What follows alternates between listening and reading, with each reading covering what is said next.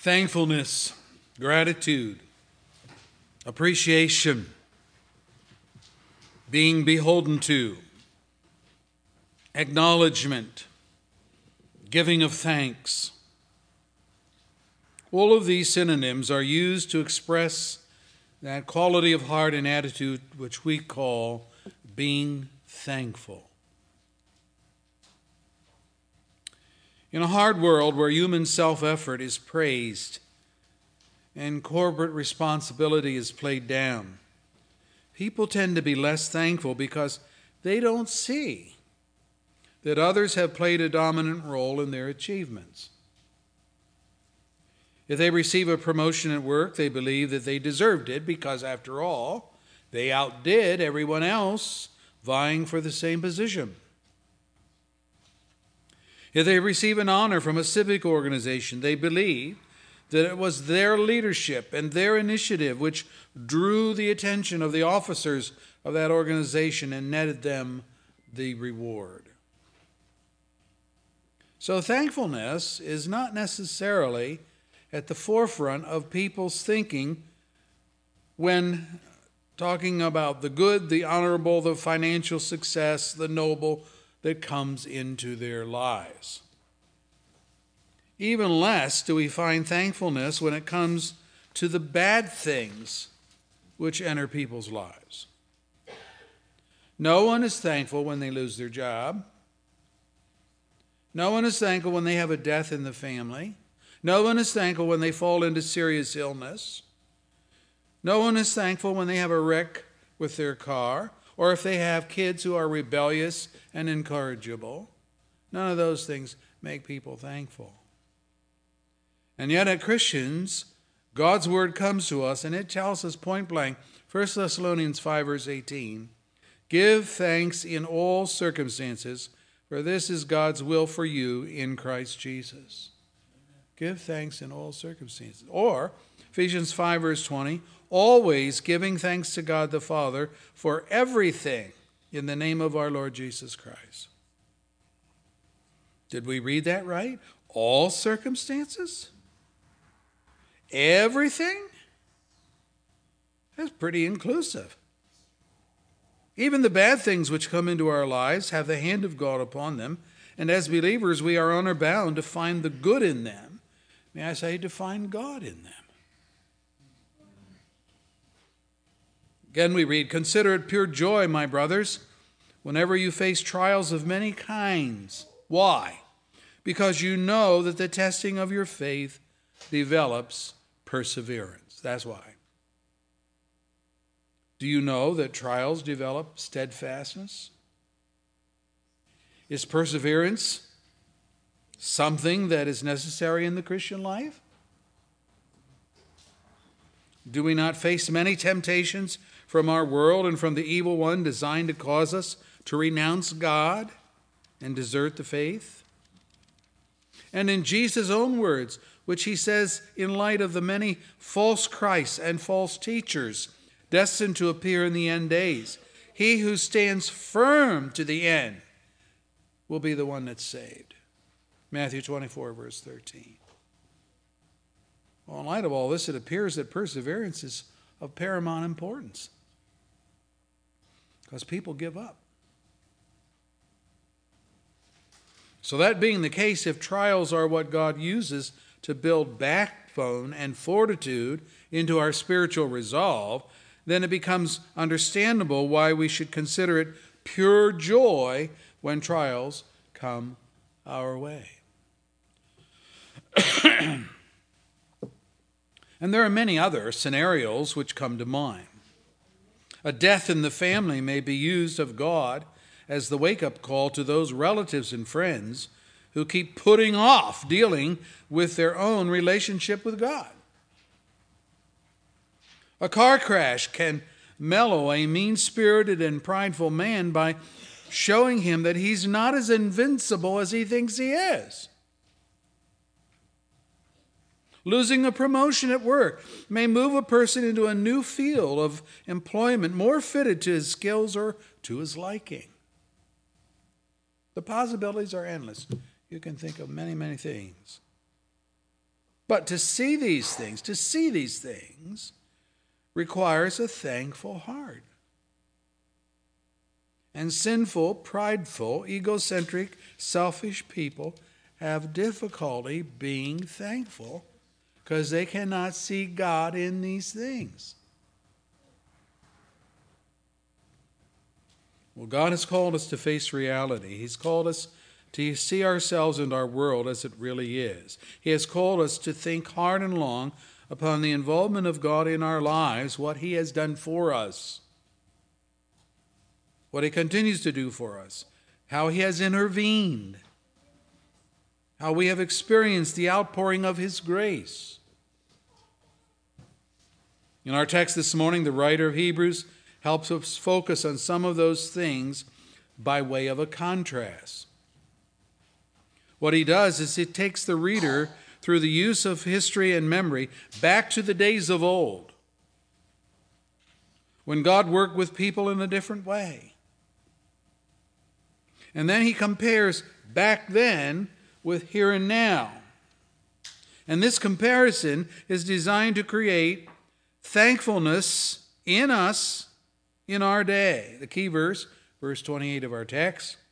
Therefore, here's a conclusion. Therefore, since we are receiving a kingdom that cannot be shaken, let us be thankful and so worship God acceptably with reverence and awe. So, what I want to do with you this morning is to show you the comparison and to highlight the wonderful things God has done for believers in the present age. So, your bulletin outline, we begin firstly with God's people of the past. It's hard for us to imagine the distance, the rules, the regulations of the Old Covenant made upon the worshippers of God in the days of the Old Testament. I mean, we're so used to approaching God through prayer without an earthly priest, without an appropriate animal sacrifice, without ceremonial washings and rituals, any day, any night, any time. We're so used to that that it's practically inconceivable that believers came to God in any other way. Added to this is the burden of overfamiliarity, wherein God has been so cheapened, so commercialized, so divested of his holiness, righteousness, and justice that it's practically impossible for people to be awestruck and reverent in his presence. People do not respect God. They do not honor God. They don't fear God because the God being presented through the mass media and in many pulpits is not worthy of respect and honor. He's simply a cheap imitation of the God of the Bible, a superman, but still a man, a God created by his followers, and one who is manipulated at will to do their bidding. This in itself is a denial one of the main attributes of our God, which makes God what he is. And I'm talking about the attribute of being immutable, or the fact that he does not change in character.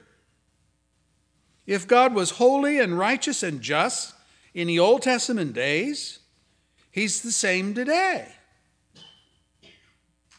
And if he has changed, if he is less than what he was, then he cannot be God for gods are in control, are they not, of their own being and their own future. This is not to say that God cannot manifest his character with a different emphasis according to his own will. And so when we come to the old dispensation, we see an emphasis on what I'm going to call the transcendence of God. It's just a fancy word, the transcendence of God. That means that God is above his creation, not one with us, certainly not our buddy, not our pal. not one we can come close to as though God were little more than a deified human being. This is depicted in our text, verse 18 and following. But I want to take you to the original text, so if you'll turn to your Bibles to Exodus 19. We'll start our reading at verse 14.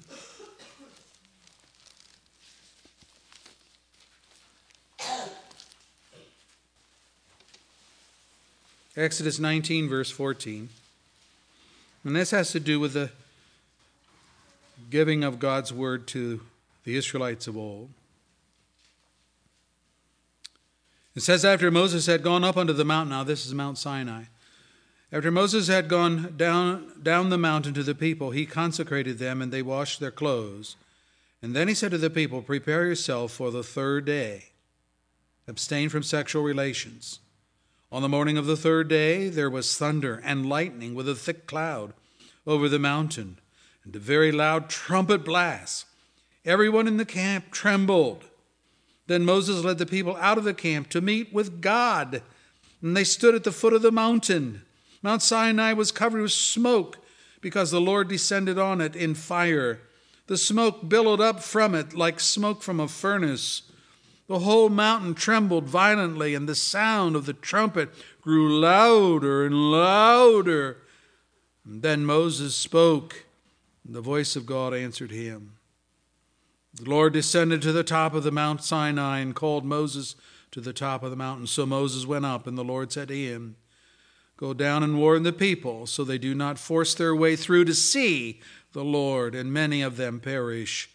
Even the priests who approach the Lord must consecrate themselves, or the Lord will break out against them. Moses said to the Lord, The people cannot come up Mount Sinai because you yourself warned us.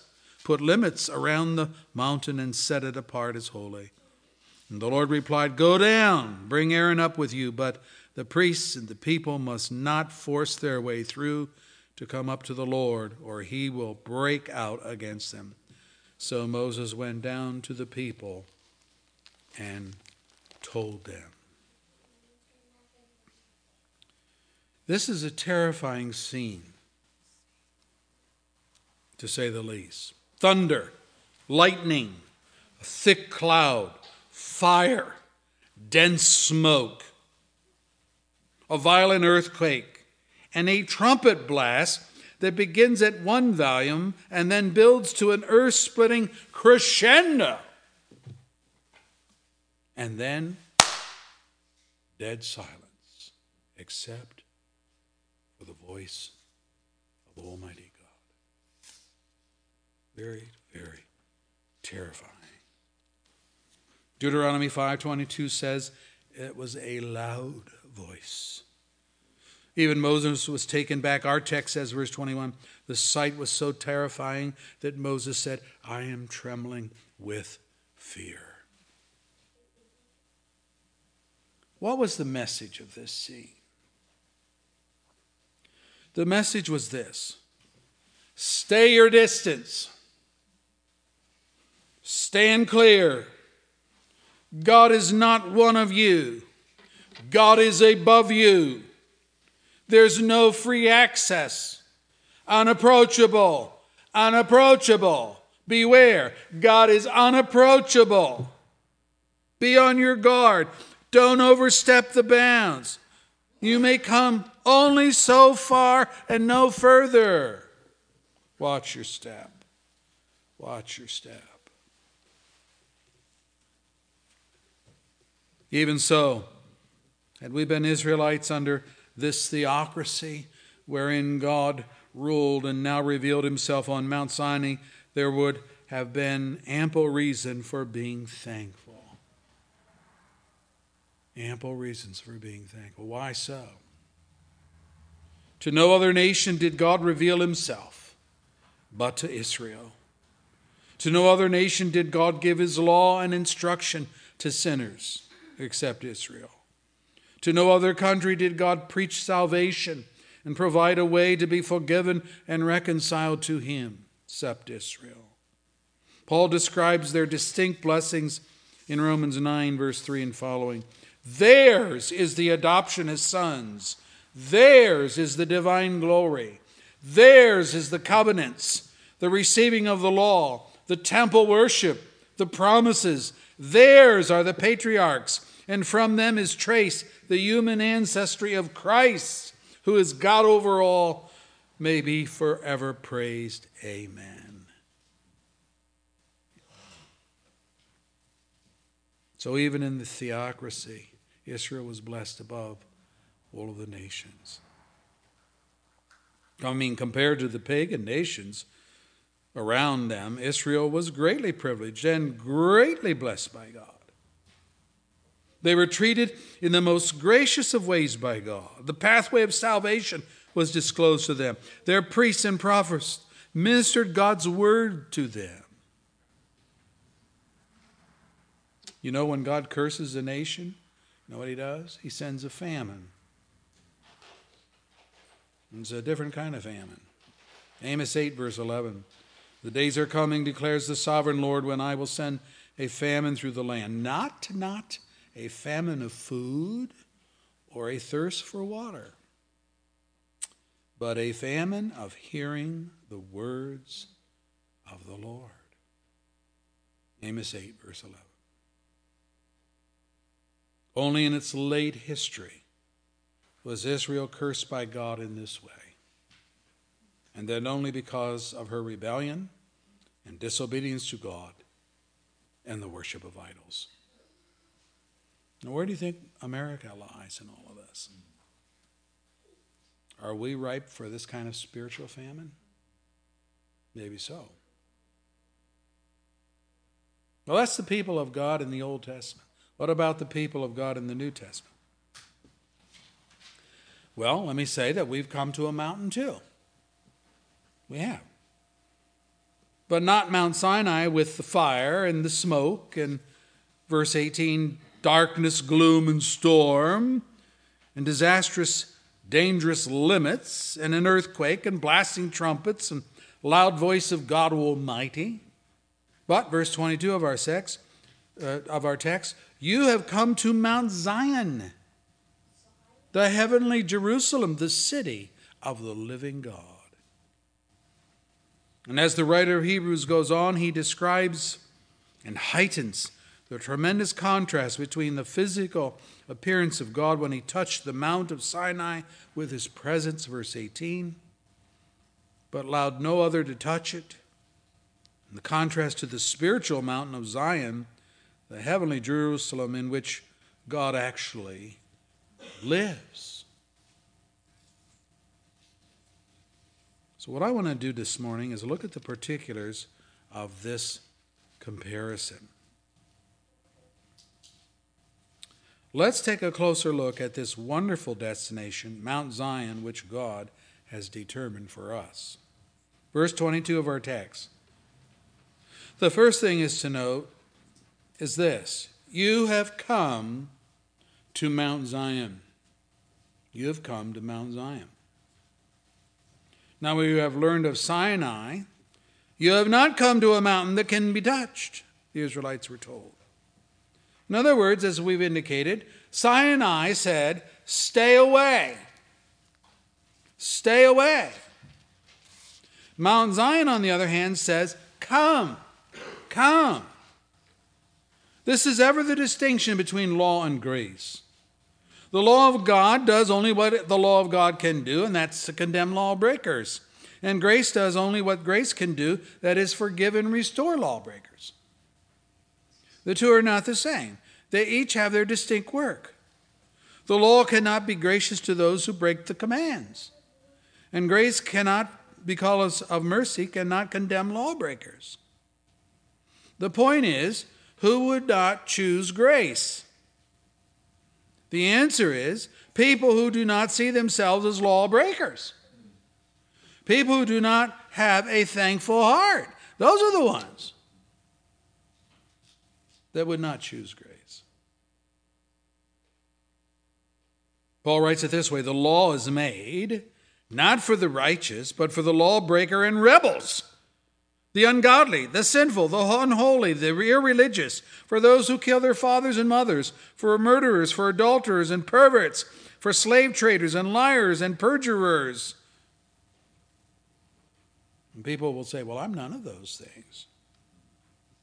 And Paul goes on, and for whatever else is contrary to the sound doctrine that conforms to the glorious gospel of our blessed God. 1 Timothy 1, verse 9 and following. The list of sins here is partial, in no way inclusive of all the wickedness which men do in violation of God's will. Yet, with this list of rebel sins that we have here, and all the other lists in the Bible, and here give some other texts to look at on your own Romans 1, Romans 3, 1 Corinthians 6, Galatians 5, they all have lists of sin and wickedness. Even with all those lists, you will still meet people on the street who believe that their final destination will be heaven because of their good deeds. Their good deeds. Jesus acknowledged these kind of people in his own day of ministry as well. He worded it this way It's not the healthy who need a doctor, but the sick. And I have not come to call the righteous, but sinners to repentance. Luke 5, verse 31. Isn't this ironic? The people who are self righteous and do not see themselves in need of saving expect that they will be in heaven anyway. Whereas Jesus taught that the calling into the kingdom consisted of people like the tax collectors and other cheats and sinners of the day. Context, he was talking about Levi, that is Matthew, to be his disciple, who acknowledged their sin and in faith and repentance turned to Jesus for forgiveness and cleansing. There's a world of difference between acknowledging one's sin and thinking there's no sin to acknowledge. The people who are Jesus' very own are not the self righteous who think that they are good enough in themselves to make it to Mount Zion, but rather those whose sins they were consciously aware of and for which they turned to Jesus alone for their help. And unless you come to this same kind of confession and repentance, then your destination will not be Mount Zion, the heavenly Jerusalem. Salvation is for sinners not those who think they are guiltless before the law of God. The second thing to observe here about Mount Zion is that it is a place of thousands upon thousands of angels in joyful assembly. Verse 22, the latter part of the verse. Did you know that there were also angels present at the giving of the law at Mount Sinai? There was. Moses says in Deuteronomy 3, verse 3 the Lord came from Sinai. He came with myriads, that's just a word that means innumerable, myriads of holy ones. All the holy ones are in your hand. At your feet they all bow down, and from you receive instruction. Psalm 103 says that the angels are God's servants who do his bidding, who obey his word. Verse 20. Galatians 3, verse 19 says the law was put into effect through angels by a mediator. Stephen explains in Acts 7, verse 38 of Moses. He was in the assembly in the, in the desert with the angel who spoke to him on Mount Sinai, and he received living words to pass on to us. Acts 7, verse 38, and now also verses 53 and following in the same sermon. The difference between Sinai and Mount Zion seems to be the addition of the phrase angels in joyful assembly. Huh. There was nothing joyful about what occurred at Sinai, but instead terror and fear, verse 21 of our text. But in the new covenant, Jesus tells us there is rejoicing in the presence of the angels of God over one sinner who repents. Luke 15, verse 10. Just one repentant sinner can set the heavenly hosts rejoicing. In fact, the writer of Hebrews told us earlier are not all angels ministering spirits sent to serve those who will inherit salvation? Hebrews 1, verse 14. It would seem that the angels, in doing the bidding of God, have some directing and leading and watch care role towards the elect of God to bring them to salvation. And when these people are saved, there is great rejoicing. The theme of their joy, the subject of their rejoicing, is God. Then I looked and heard the voice of many angels, numbering thousands upon thousands, and 10,000 times 10,000. They encircled the throne, and in a loud voice they sang, Worthy is the Lamb who was slain to receive power and wealth and wisdom and strength and honor and glory and praise. Revelation 5, verse 11 and following. The angels whose kind received no help from God concerning salvation when a large constituency of their number rebelled with Satan, Hebrews 2:16, 2 Peter 2 verse 4. Nonetheless, find in all inspiring to contemplate even one sinful creature who is reconciled to God, even if that one single creature is human, not angelic in nature. Peter tells us of the angels, they long to look into these things. 1 Peter 1, verse 12. Why doesn't, who doesn't, rather, like a joyful assembly? A joyful assembly a gathering of people who are full of exultation and rejoicing and singing and dancing and praise. Well, that's quite a contrast, but that's what goes on on Mount Zion, the heavenly Jerusalem, the city of the living God. It's a place of perpetual festivity and joy. No gloom and doom here, no talk of condemnation, no judgment, no hell, no smoke, no fire, no earthquakes. And this is the destination of all who know Jesus Christ as Savior. We're destined to go to His house, His home, to live there with Him forever. It's a wonderful place to have as your retirement home. Thirdly, Mount Zion is the church of the firstborn, whose names are written in heaven. Verse 23. When John talks about the heavenly streets of gold, the gates made out of pearls, the description of the city is a description of the people of God. The heavenly Jerusalem, synonym of Mount Zion, is not so much a place as it is a people. John says, I saw the holy city, the new Jerusalem, coming down out of heaven from God, prepared what? As a bride, beautifully dressed for her husband. And I heard a loud voice from the throne saying, Now the dwelling of God is with men, and he will live with them. He will wipe away every tear from their eyes. There will be no more death, or mourning, or crying, or pain for the old order of things has passed away. One of the angels said to me, Come, I will show you the bride, the wife of the Lamb. And he carried me away in the Spirit to a mountain great and high.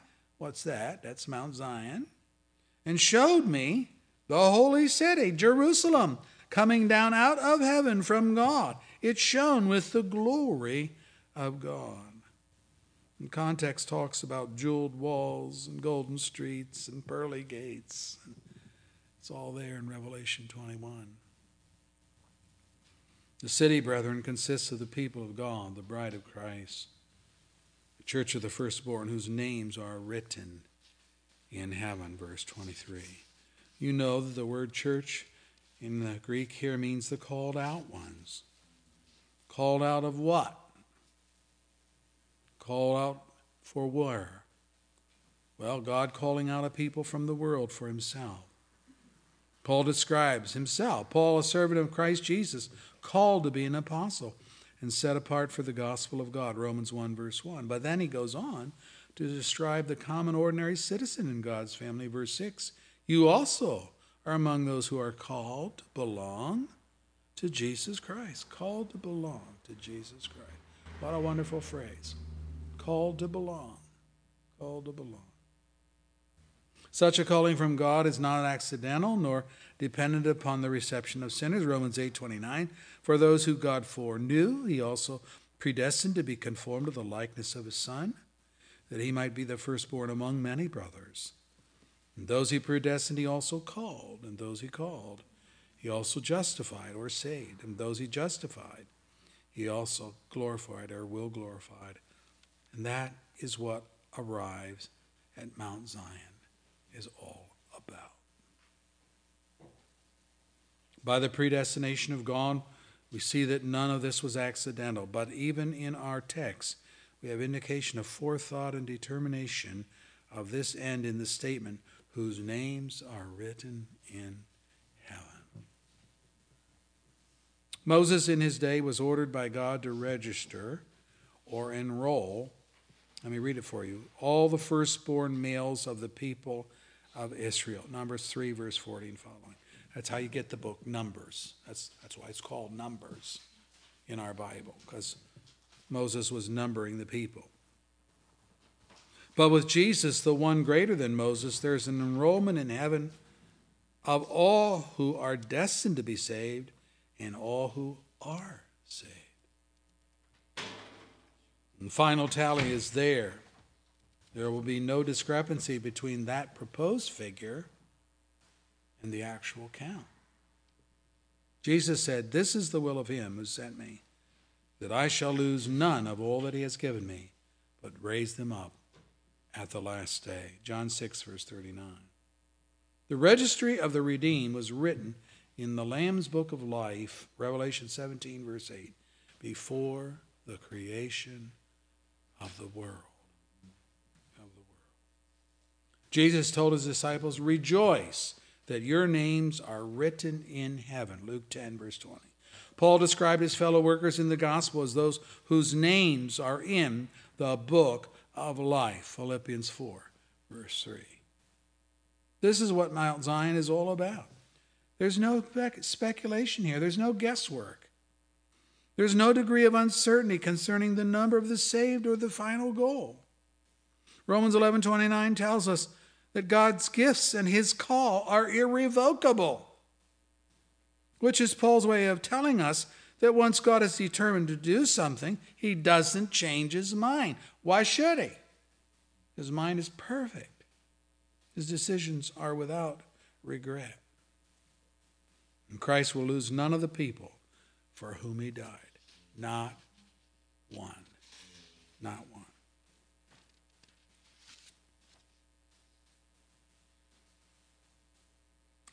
So, in coming to Mount Zion, we come to the called out assembly of the firstborn, those set apart to God, whose home ground is heaven itself.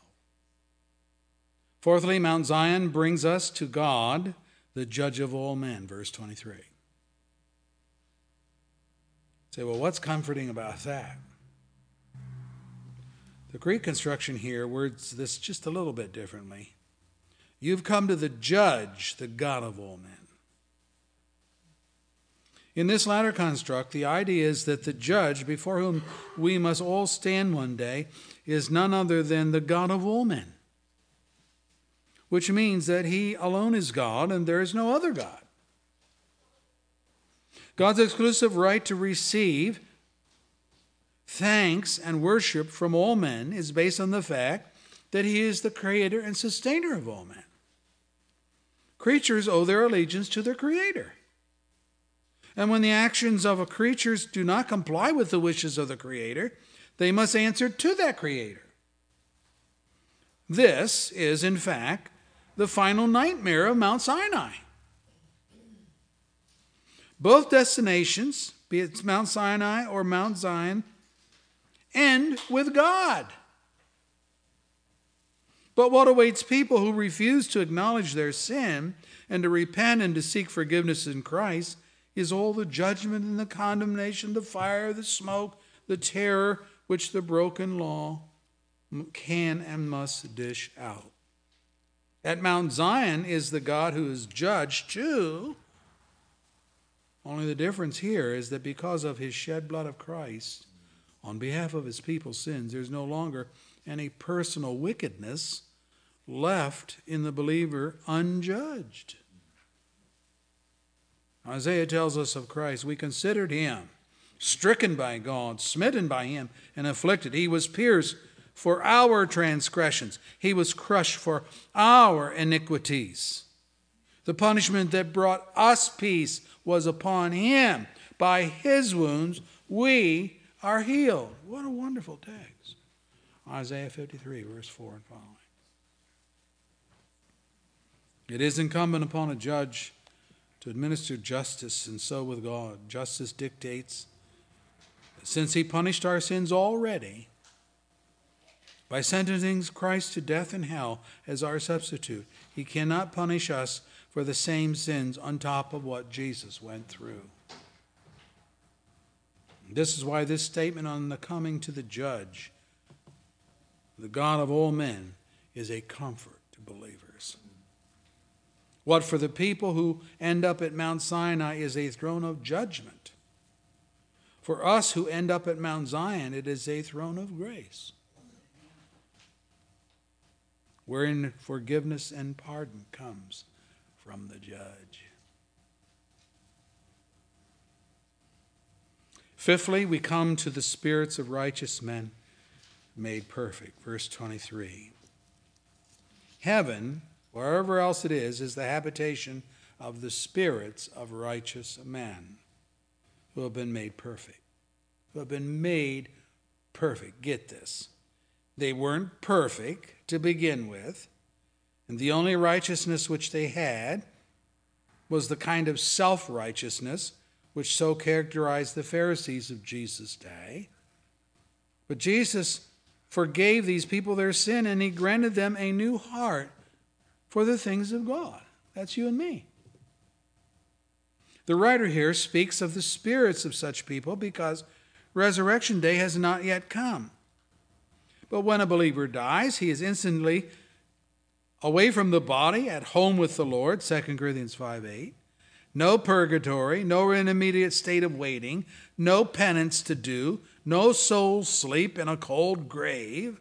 No, the spirits of the righteous are with God right now, and they include the saints of the Old Testament, Hebrews 11, and those who are near and dear to us and have died in the Lord in the New Testament. And reunion with those who we loved is one of the anticipated joys of coming to Mount Zion. And then finally, and most glorious of all, in coming to Mount Zion,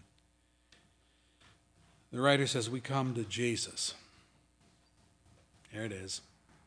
We come to Jesus, the mediator of a new covenant, to the sprinkled blood that speaks a better word than the blood of Abel.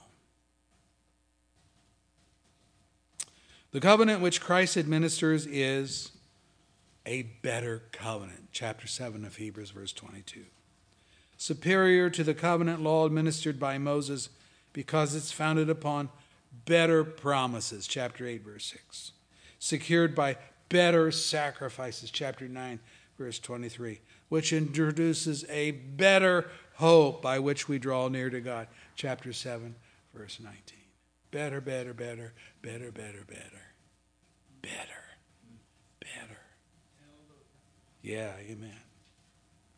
And now the writer of Hebrews tells us that the sprinkled blood of Christ speaks a better word than the blood of Abel. Abel, the younger son of Adam and Eve, was more righteous than his older brother Cain, wasn't he? But Cain, in a jealous rage, slew his brother in secret and buried him in the ground. But God saw it.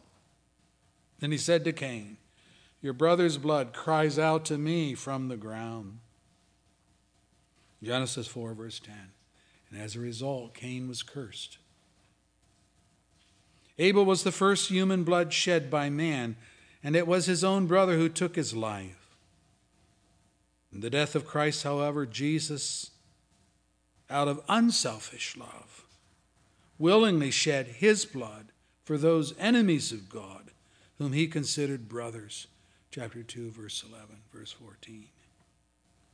Abel's blood, wickedly shed, cried out from the grave for justice and retribution upon his murderer. But the blood of Jesus cries out from the grave for mercy and forgiveness for those whose sins required the forfeiture of life's blood. Blood of Jesus speaks of acceptance instead of rejection, it speaks of blessing instead of cursing.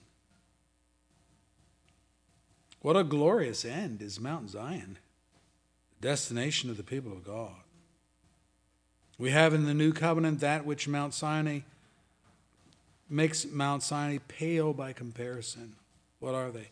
A heavenly city, a rejoicing multitude of angels, a called out people of God whose names and destinies have been registered since before creation, a judge who in equity may not punish us personally for sins that he's already punished for us in his Son, a holy gathering of righteous men made perfect, a Savior who mediates a new and better covenant based on better promises and a better sacrifice with a better hope and a better word than the old covenant ever, ever had. No wonder the writer says to us in this chapter that we should be thankful. Be thankful. We're so blessed. So very, very blessed. So when I think of Thanksgiving, and we sit around the bountiful table, and I am thankful for America and bountiful tables. But I think of the bread of heaven. I think of the living water. I think of God calling us to Mount Zion and making us part of the family of God.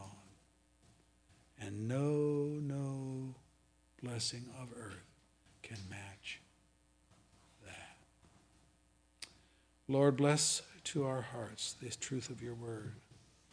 The comparison between the old covenant originated at Mount Sinai and the new covenant, Mount Zion. Oh Lord, there's hardly any comparison at all except to say they were covenants. But you covenanted with your people before we were even a people, before we were even a person, when we were just a thought in the mind of God. You registered us by name in the book of life. I pray for each of us here this morning that know you. Let us be thankful. We have our aches and pains, we have our trials, we have those things which bring us grief and sorrow into our lives. But let us be thankful. Whatever those things are, by comparison, they're nothing to the glory of Mount Zion, to the glory of being part of the family of God. For those here that do not know Christ, they're under the indictment of Mount Sinai. The law is their judge and their ruler. And that's not a good place to be because the law must punish sin. But if they will come by your grace and by your Spirit to Mount Zion, Lord, draw them to Mount Zion. The invitation is come. We have come to Mount Zion. Yes, and all these other things that we studied this morning have taken place because of our relationship through Christ. There's only one Savior, and it isn't us. The law says that we will not be able to save ourselves. But we come to Mount Zion, and the blood of Christ speaks of reconciliation, not judgment. It speaks a better word than the blood of Abel. Thank you, dear Christ. We exalt in what you have done for us. In Jesus' name.